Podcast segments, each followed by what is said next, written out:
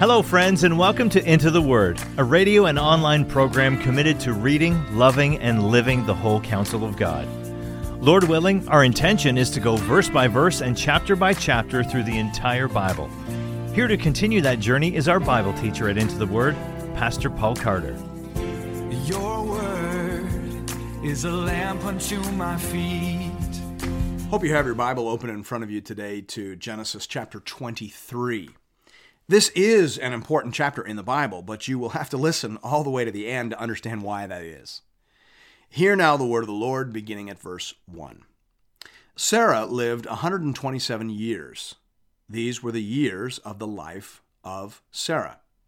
Now, this is a helpful verse, just in terms of reminding us that this story happens during the time when the lifespans were contracting to where they are now and where they are in the Bible after the time of the patriarchs.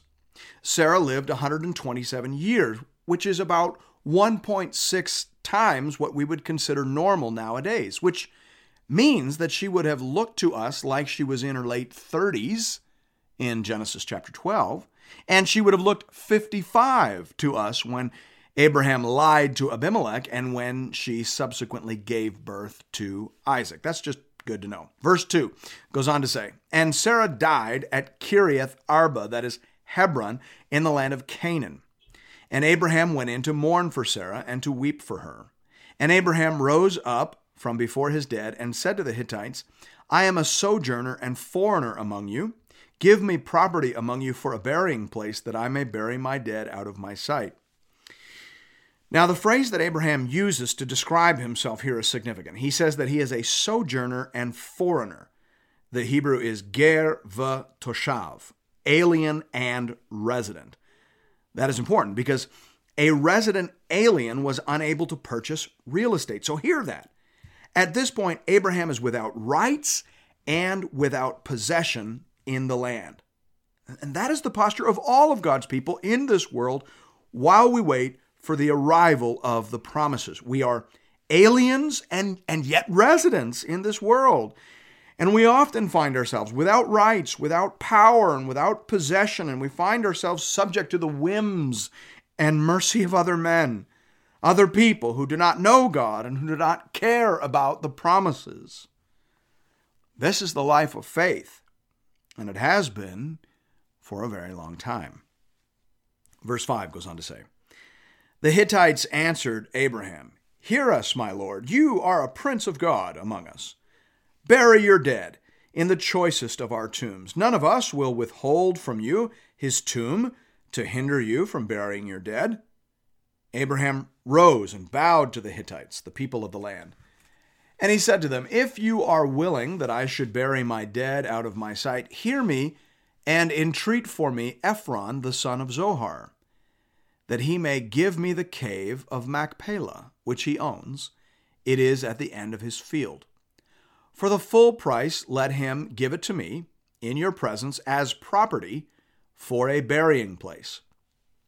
Now, Ephron was sitting among the Hittites, and Ephron the Hittite answered Abraham in the hearing of the Hittites, of all who went in at the gate of his city, 'No, my lord, hear me. I give you the field, and I give you the cave that is in it. In the sight of the sons of my people, I give it to you. Bury your dead.' Then Abraham bowed down before the people of the land, and he said to Ephron in the hearing of the people of the land, 'But if you will hear me, I give the price of the field. Accept it from me, that I may bury my dead there.' Ephron answered Abraham, 'My lord, listen to me. A piece of land worth four hundred shekels of silver. What is that between you and me? Bury your dead.'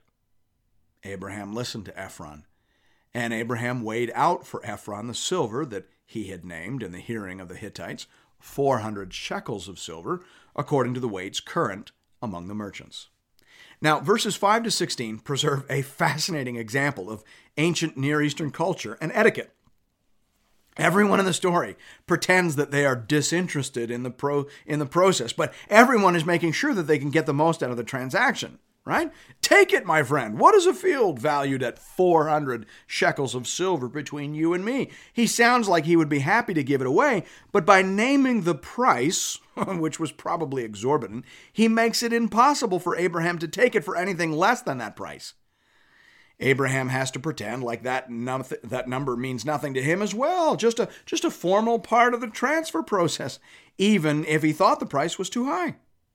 Historians and scholars delight in all these wonderful little details in the story, but for our purposes, we need to notice that Abraham had no right to this purchase. He was landless and vulnerable, subject to abuse and extortion in the land of promise, even with respect to burying his dead. Verse seventeen says, "So the field of Ephron in Machpelah, which was to the east of Mamre, the field with the cave that was in it, and all the trees that were in the field throughout its whole area was made over to Abraham as a possession in the presence of the Hittites before all who went in at the gate of his city." Again, this level of detail is interesting historically, because it helps to prove that this is an ancient document, not a much later creation. Derek Kidner, for example, says here, the reference to the trees in verse seventeen is characteristic of Hittite land transactions, which were careful to specify them. The whole chapter seems to reflect the Hittite laws current in patriarchal times. Verse nineteen goes on to say, "After this, Abraham buried Sarah, his wife, in the cave of the field of Machpelah, east of Mamre, that is Hebron, in the land of Canaan.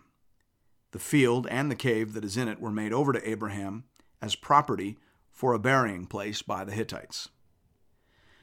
Now, I mentioned off the top that the importance of this chapter is not as self-evident as, say, the importance of chapter twelve or fifteen or seventeen or twenty-two, but it is an important chapter. This chapter reminds us that the patriarchs and the matriarchs died in faith. They understood that because of the promise of God, not even death could keep them from inheriting the promised land. More than that, they understood that the promises of God were ultimately about far more than the land of Canaan. We know that because the author of Hebrews says that. He says in Hebrews eleven, eight to sixteen, he says, "By faith, Abraham obeyed when he was called to go out to a place that he was to receive as an inheritance. And he went out, not knowing where he was going. By faith, he went to live in the land of promise as in a foreign land, living in tents with Isaac and Jacob, heirs with him of the same promise. For he was looking forward to the city that has foundations, whose designer and builder is God." By faith, Sarah herself received power to conceive, even when she was past the age, since she considered him faithful who had promised. "Therefore, from one man, and him as good as dead, were born descendants, as many as the stars of heaven, and as many as the innumerable grains of sand by the seashore." These all died in faith, not having received the things promised, but having seen them and greeted them from afar, and having acknowledged that they were strangers and exiles on the earth. For people who speak thus make it clear that they are seeking a homeland. If they had been thinking of that land from which they had gone out, they would have had opportunity to return. But as it is, they desire a better country, that is, a heavenly one. Therefore, God is not ashamed to be called their God, for he has prepared for them a city. So, in this chapter filled with references to our story, the apostle speaks about Abraham and Sarah, and he says that even when they were as good as dead, even when their bodies were po- were past the point of fertility, still they believed in the promises of God. And then once they had received the first installment, the first part of that promise in the birth of Isaac, not even death itself could keep them from believing that God would give them everything. He would deliver on all that he had promised, including the land, but more than the land. He says that they were desiring a better country, that is, a heavenly one.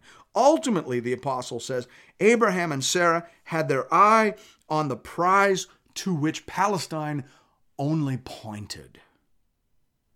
The land was a token of a greater promise still to come, a heavenly country, an eternal city whose designer and builder is God.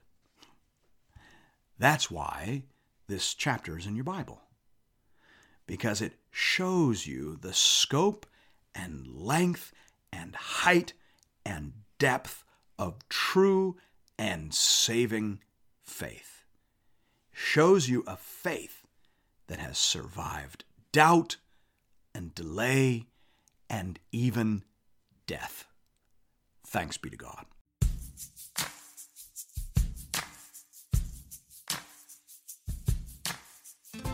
And thank you for listening to another episode of Into the Word. If you've appreciated the Into the Word ministry, I'd like to personally invite you to pay it forward by supporting one of our preferred mission partners. For the remainder of this year, we are highlighting the church planting ministry Mile One in Saint John's, Newfoundland. Newfoundland is classified as an unreached population, with less than two percent of people identifying as evangelicals. Mile One Ministries is committed to helping healthy churches plant other Bible-believing, gospel-preaching churches. Here at Into the Word, I only promote ministries that I have firsthand, on-the-ground experience with. Mile One is bearing fruit and is being led and stewarded by people that I know and trust. If you'd like to make a contribution to this important ministry, you can do that by visiting the Into the Word website at into the word dot c a. There are giving options there under the Give tab for both Canadian and American listeners. International listeners are welcome to give as well, though their gifts may not qualify for charitable receipts in their nation. Thank you for considering this method of showing your support for the Into the Word program. And may God alone be glorified. Your word is a lamp unto my feet.